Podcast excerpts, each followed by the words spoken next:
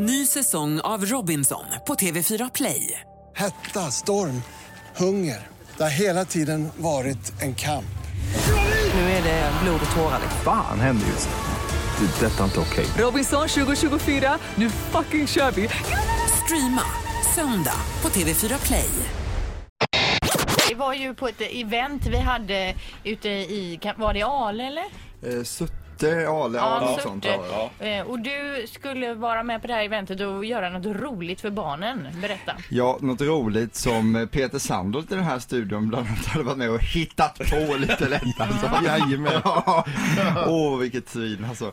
Eh, då var det i alla fall att jag var på en 40, eh, det ska bara dra bakgrunden jättesnabbt, jag var på 40-årskalas dagen innan så jag var inte i toppform på Nej. morgonen på söndagen när jag steg upp och åkte ut dit då. Det som Peter hade kommit på då här, som inte han vågar säga just nu själv, det var att jag skulle klä ut mig till älg. Vi skulle ha en typ av älgjakt, för det här var i oktober när älgjakten brukar dra igång ungefär. Ja, det, vi ska också säga att det var, var ett, ett, företag som skulle bygga ett helt område med hus där som ville ha dit folk och titta på hur fint det var där. Så det var ganska mycket folk.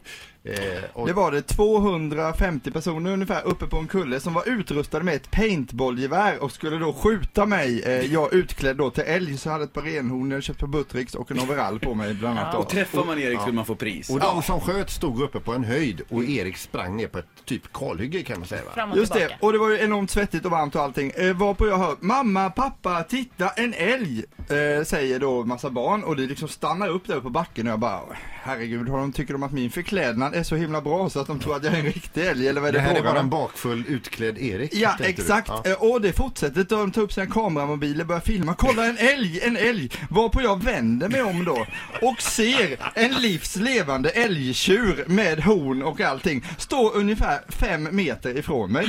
Eh, Och jag fattar, jag tänker, har de som arrangerat det här hyrt in en älg från en djurpark och tagit hit? Jag fattar inte att det kan vara en riktig älg, för jag har ju varit ute och jagat med Vilken monsterproduktion! Alltså, ja, visst.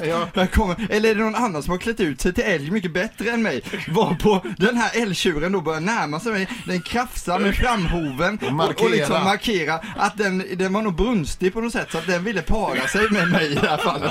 Och trodde jag var en fancy älgkvinna i detta läget.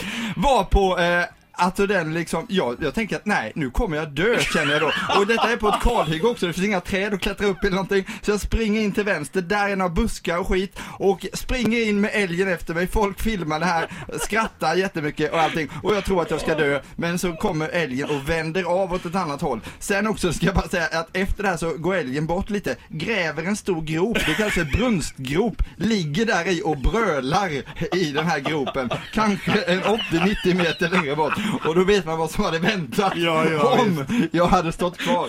Men jag är så glad att jag överlevde det och jag vill helst inte prata om den här ensam. Och allting är Peters fel. ska jag Men det är ju en helt osannolik Ja. story det där. Men har man någon liknande story, behöver ju inte vara så bra som Erik, så ring gärna då på eh, 031 15 Jag skulle vilja säga så också, om man nu skulle varit en av de 250 som var där och har det här på film så skulle man gärna få skicka det hit till oss. Jättegärna. Helst gärna. inte. Och vi säger, nu kan du berätta historien, men om älgen hade kommit ikapp där och gjort det den ville, då hade vi inte pratat om det. Det hade vi inte. Ett poddtips från Podplay.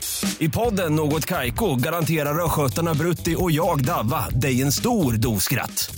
Där följer jag pladask för köttätandet igen. Man är lite som en jävla vampyr. Man har fått lite blodsmak och då måste man ha mer. Udda spaningar, fängslande anekdoter och en och annan arg rant. Jag måste ha mitt kaffe på morgonen för annars är jag ingen trevlig människa. Då är du ingen trevlig människa, punkt. Något kajko, hör du på Podplay. Därför arkadeinerna.